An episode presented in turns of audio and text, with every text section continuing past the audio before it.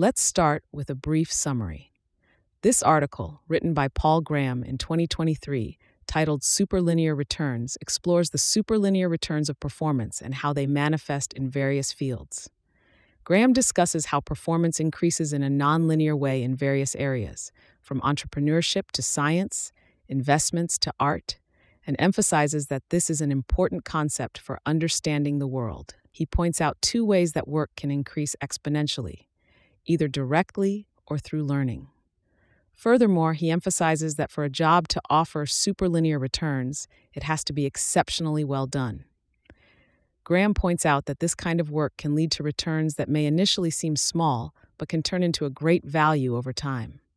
Therefore, he suggests that focusing heavily on small returns at the beginning can lead to great success over time. Before we dive in, I want to share a quick note about how this podcast is created. As you've probably noticed, this podcast isn't voiced by a human, but by artificial intelligence. I'm obligated to inform you of this beforehand due to the rules of AI services. This podcast is made possible by our sponsor, Wope.com, an AI startup that combines content marketing with artificial intelligence to significantly boost traffic and revenue of your startups. For all the latest content, be sure to follow me at x.com yigitkoner. Now let's turn our attention back to the essay, Exploring the Superlinear Returns in Performance. Original title Superlinear Returns. Date October 2023. One of the most important things I didn't understand about the world when I was a child is the degree to which the returns for performance are superlinear. Teachers and coaches implicitly told us the returns were linear. You get out, I heard a thousand times, what you put in. They meant well, but this is rarely true. If your product is only half as good as your competitors, you don't get half as many customers. You get no customers, and you go out of business. It's obviously true that the returns for performance are superlinear in business.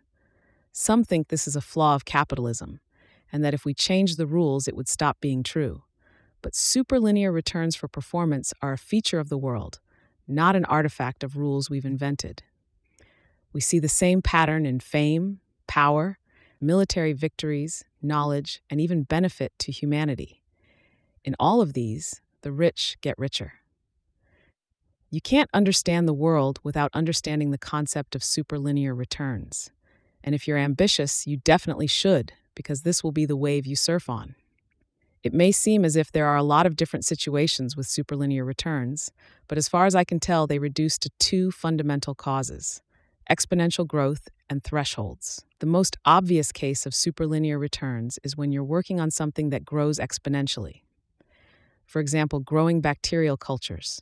When they grow at all, they grow exponentially. But they're tricky to grow, which means the difference in outcome between someone who's adept at it and someone who's not is very great. Startups can also grow exponentially, and we see the same pattern there. Some manage to achieve high growth rates, most don't. And as a result, you get qualitatively different outcomes. The companies with high growth rates tend to become immensely valuable, while the ones with lower growth rates may not even survive. Y Combinator encourages founders to focus on growth rate rather than absolute numbers. It prevents them from being discouraged early on when the absolute numbers are still low. It also helps them decide what to focus on. You can use growth rate as a compass to tell you how to evolve the company. But the main advantage is that by focusing on growth rate, you tend to get something that grows exponentially. YC doesn't explicitly tell founders that with growth rate, you get out what you put in, but it's not far from the truth. And if growth rate were proportional to performance, then the reward for performance, P over time, T, would be proportional to PT. Even after decades of thinking about this, I find that sentence startling. Whenever how well you do depends on how well you've done, you'll get exponential growth, but neither our DNA nor our customs prepare us for it. No one finds exponential growth natural. Every child is surprised, the first time they hear it, by the story of the man who asks the king for a single grain of rice the first day and double the amount each successive day. What we don't understand, naturally, we develop customs to deal with. But we don't have many customs about exponential growth either, because there have been so few instances of it in human history. In principle, herding should have been one. The more animals you had, the more offspring they'd have. But in practice, grazing land was the limiting factor, and there was no plan for growing that exponentially. Or more precisely, no generally applicable plan. There was a way to grow one's territory exponentially by conquest. The more territory you control, the more powerful your army becomes, and the easier it is to conquer new territory. This is why history is full of empires. But so few people created or ran empires that their experiences didn't affect customs very much.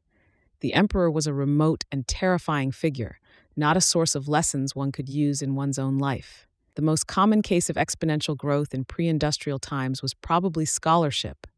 The more you know, the easier it is to learn new things. The result, then as now, was that some people were startlingly more knowledgeable than the rest about certain topics. But this didn't affect customs much either. Although empires of ideas can overlap and there can thus be far more emperors, in pre industrial times this type of empire had little practical effect. That has changed in the last few centuries. Now, the emperors of ideas can design bombs that defeat the emperors of territory. But this phenomenon is still so new that we haven't fully assimilated it. Few even of the participants realize they're benefiting from exponential growth or ask what they can learn from other instances of it. The other source of superlinear returns is embodied in the expression winner take all. In a sports match, the relationship between performance and return is a step function. The winning team gets one win whether they do much better or just slightly better. The source of the step function is not competition per se, however. It's that there are thresholds in the outcome. You don't need competition to get those. There can be thresholds in situations where you're the only participant, like proving a theorem or hitting a target. It's remarkable how often a situation with one source of superlinear returns also has the other. Crossing thresholds leads to exponential growth. The winning side in a battle usually suffers less damage, which makes them more likely to win in the future. And exponential growth helps you cross thresholds. In a market with network effects, a company that grows fast enough can shut out potential competitors. Fame is an interesting example of a phenomenon that combines both sources of superlinear returns. Fame grows exponentially because existing fans bring you new ones but the fundamental reason it's so concentrated is thresholds. There's only so much room on the A list in the average person's head. The most important case combining both sources of superlinear returns may be learning. Knowledge grows exponentially, but there are also thresholds in it, learning to ride a bicycle, for example. Some of these thresholds are akin to machine tools. Once you learn to read, you're able to learn anything else much faster. But the most important thresholds of all are those representing new discoveries. Knowledge seems to be fractal in the sense that if you push hard at the boundary of one area of knowledge, you sometimes discover a whole new field.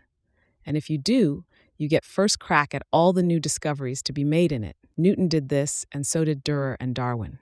Are there general rules for finding situations with superlinear returns?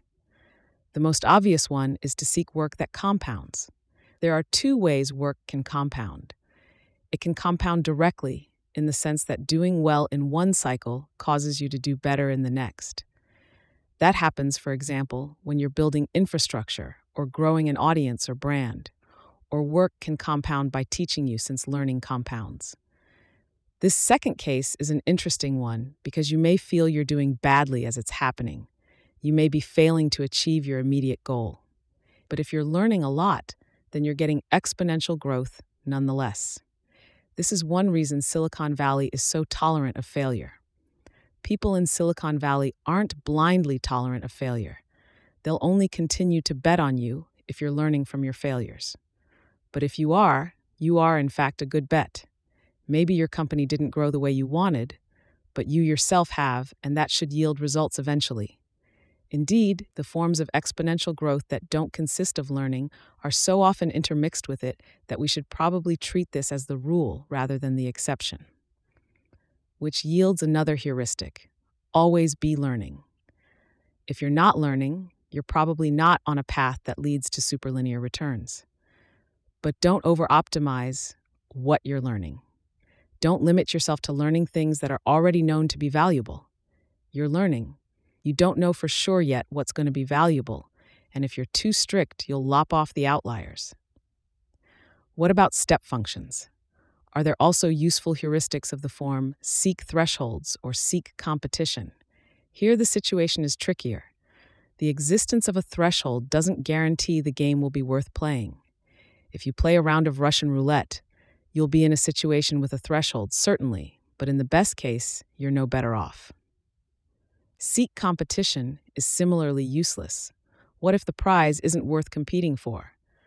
Sufficiently fast exponential growth guarantees both the shape and magnitude of the return curve, because something that grows fast enough will grow big even if it's trivially small at first. But thresholds only guarantee the shape. A principle for taking advantage of thresholds has to include a test to ensure the game is worth playing. Here's one that does. If you come across something that's mediocre, yet still popular, it could be a good idea to replace it. For example, if a company makes a product that people dislike yet still buy, then presumably they'd buy a better alternative if you made one. It would be great if there were a way to find promising intellectual thresholds. Is there a way to tell which questions have whole new fields beyond them? I doubt we could ever predict this with certainty.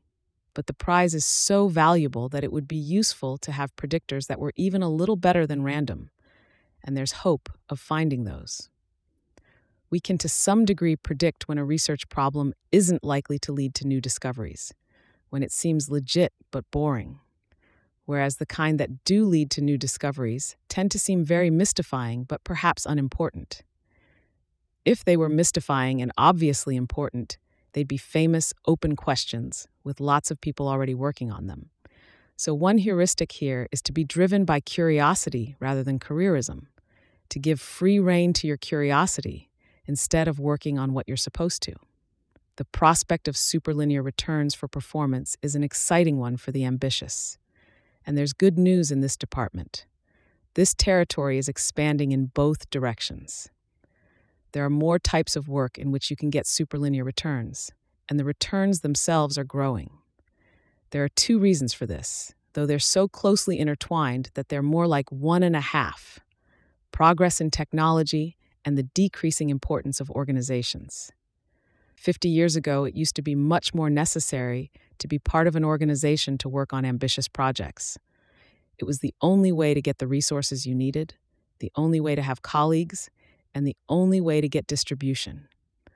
So in 1970, your prestige was in most cases the prestige of the organization you belonged to. And prestige was an accurate predictor because if you weren't part of an organization, you weren't likely to achieve much.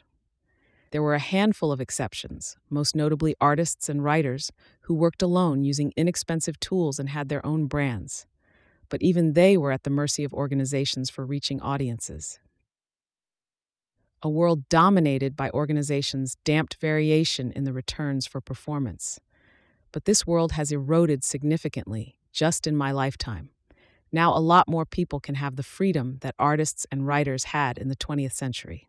There are lots of ambitious projects that don't require much initial funding, and lots of new ways to learn, make money, find colleagues, and reach audiences.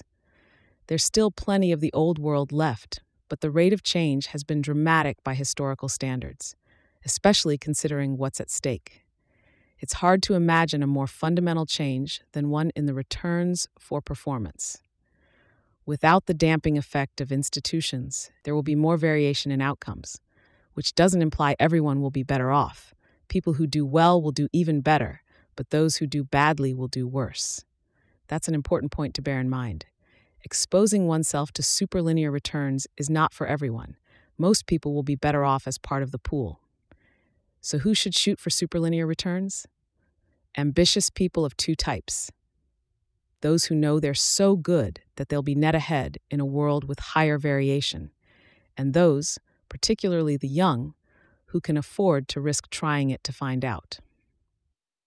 The switch away from institutions won't simply be an exodus of their current inhabitants. Many of the new winners will be people they'd never have let in. So the resulting democratization of opportunity will be both greater and more authentic than any tame intramural version the institutions themselves might have cooked up. Not everyone is happy about this great unlocking of ambition. It threatens some vested interests and contradicts some ideologies. But if you're an ambitious individual, it's good news for you. How should you take advantage of it? The most obvious way to take advantage of superlinear returns for performance is by doing exceptionally good work. At the far end of the curve, incremental effort is a bargain all the more so because there's less competition at the far end. And not just for the obvious reason that it's hard to do something exceptionally well, but also because people find the prospects so intimidating that few even try. Which means it's not just a bargain to do exceptional work, but a bargain even to try to. There are many variables that affect how good your work is, and if you want to be an outlier, you need to get nearly all of them right. For example, to do something exceptionally well, you have to be interested in it. Mere diligence is not enough. So, in a world with superlinear returns, it's even more valuable to know what you're interested in and to find ways to work on it. It will also be important to choose work that suits your circumstances. For example, if there's a kind of work that inherently requires a huge expenditure of time and energy, it will be increasingly valuable to do it when you're young and don't yet have children. There's a surprising amount of technique to doing great work. It's not just a matter of trying hard. I'm going to take a shot giving a recipe in one paragraph. Choose work you have a natural aptitude for and a deep interest in. Develop a habit of working on your own projects. It doesn't matter what they are, so long as you find them excitingly ambitious. Work as hard as you can without burning out, and this will eventually bring you to one of the frontiers of knowledge. These look smooth from a distance, but up close they're full of gaps. Notice and explore such gaps, and if you're lucky, one will expand into a whole new field. Take as much risk as you can afford. If you're not failing occasionally, you're probably being too conservative. Seek out the best colleagues. Develop good taste and learn from the best examples. Be honest, especially with yourself. Exercise and eat and sleep well and avoid the more dangerous drugs. When in doubt, follow your curiosity. It never lies, and it knows more than you do about what's worth paying attention to. And there is, of course, one other thing you need to be lucky. Luck is always a factor, but it's even more of a factor when you're working on your own rather than as part of an organization. And though there are some valid aphorisms about luck being where preparedness meets opportunity and so on, there's also a component of true chance that you can't do anything about. The solution is to take multiple shots, which is another reason to start taking risks early. The best example of a field with superlinear returns is probably science. It has exponential growth in the form of learning combined with thresholds at the extreme edge of performance, literally at the limits of knowledge. The result has been a level of inequality in scientific discovery that makes the wealth inequality of even the most stratified societies seem mild by comparison. Newton's discoveries were arguably greater than all his contemporaries combined. This point may seem obvious, but it might be just as well to spell it out. Superlinear returns imply inequality. The steeper the return curve, the greater the variation in outcomes. In fact, the correlation between superlinear returns and inequality is so strong that it yields another heuristic for finding work of this type. Look for fields where a few big winners outperform everyone else. A kind of work where everyone does about the same is unlikely to be one with superlinear returns. What are fields where a few big winners outperform everyone else? Here are some obvious ones sports, politics, art, music, acting, directing, writing, math, science, starting companies, and investing. In sports, the phenomenon is due to externally imposed thresholds. You only need to be a few percent faster to win every race. In politics, power grows much as it did in the days of emperors. And in some of the other fields, including politics, success is driven largely by fame, which has its own source of superlinear growth. But when we exclude sports and politics and the effects of fame, a remarkable pattern emerges. The remaining list is exactly the same as the list of fields where you have to be in HT to succeed. where your ideas have to be not just correct, but novel as well. This is obviously the case in science. You can't publish papers saying things that other people have already said. But it's just as true in investing, for example. It's only useful to believe that a company will do well if most other investors don't. If everyone else thinks the company will do well, then its stock price will already reflect that, and there's no room to make money. What else can we learn from these fields? In all of them, you have to put in the initial effort. Superlinear returns seem small at first. At this rate, you find yourself thinking, I'll never get anywhere. But because the reward curve rises so steeply at the far end, it's worth taking extraordinary measures to get there. In the startup world, the name for this principle is do things that don't scale. If you pay a ridiculous amount of attention to your tiny initial set of customers, ideally you'll kick off exponential growth by word of mouth. But this same principle applies to anything that grows exponentially. Learning, for example. When you first start learning something, you feel lost. But it's worth making the initial effort to get a toehold, because the more you learn, the easier it will get. There's another more subtle lesson in the list of fields with superlinear returns not to equate work with a job. For most of the 20th century, the two were identical for nearly everyone. And as a result, we've inherited a custom that equates productivity with having a job. Even now, to most people, the phrase, your work, means their job. But to a writer or artist or scientist, it means whatever they're currently studying or creating. For someone like that, their work is something they carry with them from job to job, if they have jobs at all. It may be done for an employer, but it's part of their portfolio. It's an intimidating prospect to enter a field where a few big winners outperform everyone else. Some people do this deliberately, but you don't need to. If you have sufficient natural ability and you follow your curiosity sufficiently far, you'll end up in one. Your curiosity won't let you be interested in boring questions, and interesting questions tend to create fields with superlinear returns if they're not already part of one. The territory of superlinear returns is by no means static. Indeed, the most extreme returns come from expanding it. So while both ambition and curiosity can get you into this territory, curiosity may be the more powerful of the two. Ambition tends to make you climb existing peaks, but if you stick close enough to an interesting enough question, it may grow into a mountain beneath you.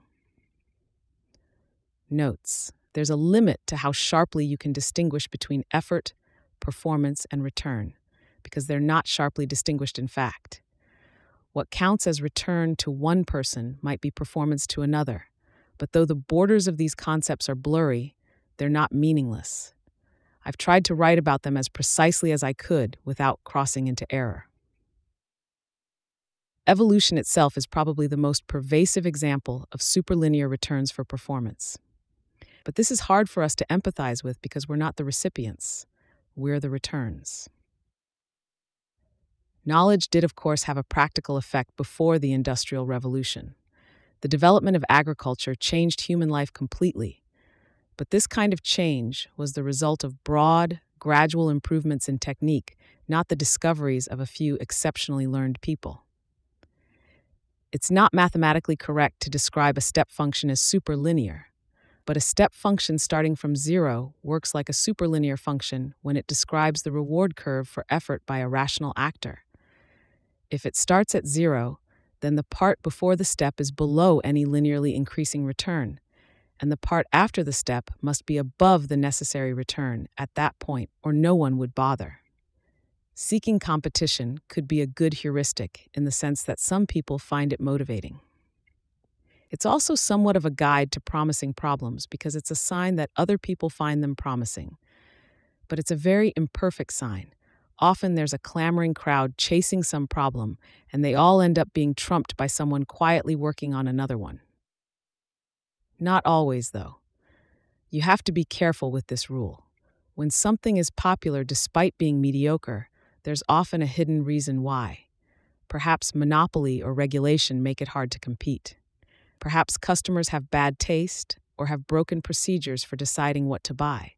There are huge swathes of mediocre things that exist for such reasons.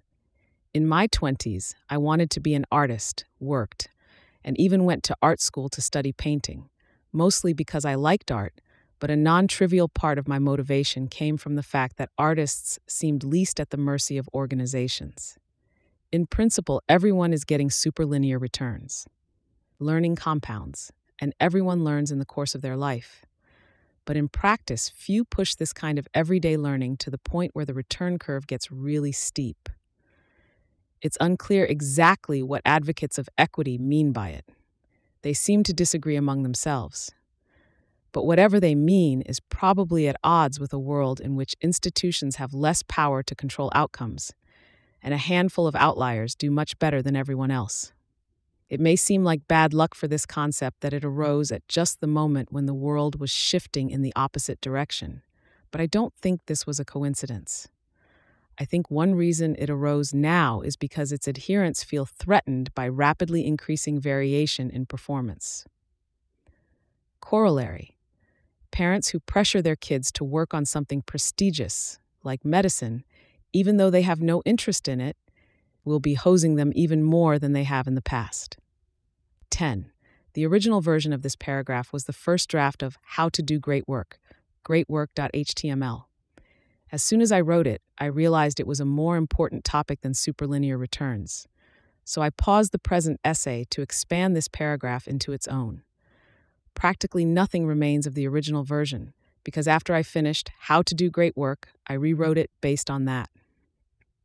Before the Industrial Revolution, People who got rich usually did it like emperors. Capturing some resource made them more powerful and enabled them to capture more. Now it can be done like a scientist by discovering or building something uniquely valuable.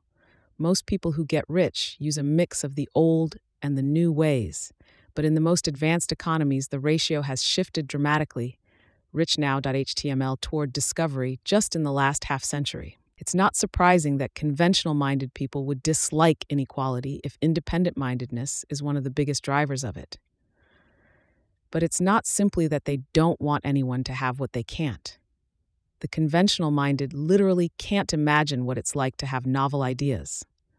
So the whole phenomenon of great variation in performance seems unnatural to them. And when they encounter it, they assume it must be due to cheating or to some malign external influence. Thanks to Trevor Blackwell, Patrick Collison, Tyler Cowen, Jessica Livingston, Harj Taggar, and Garry Tan for reading drafts of this.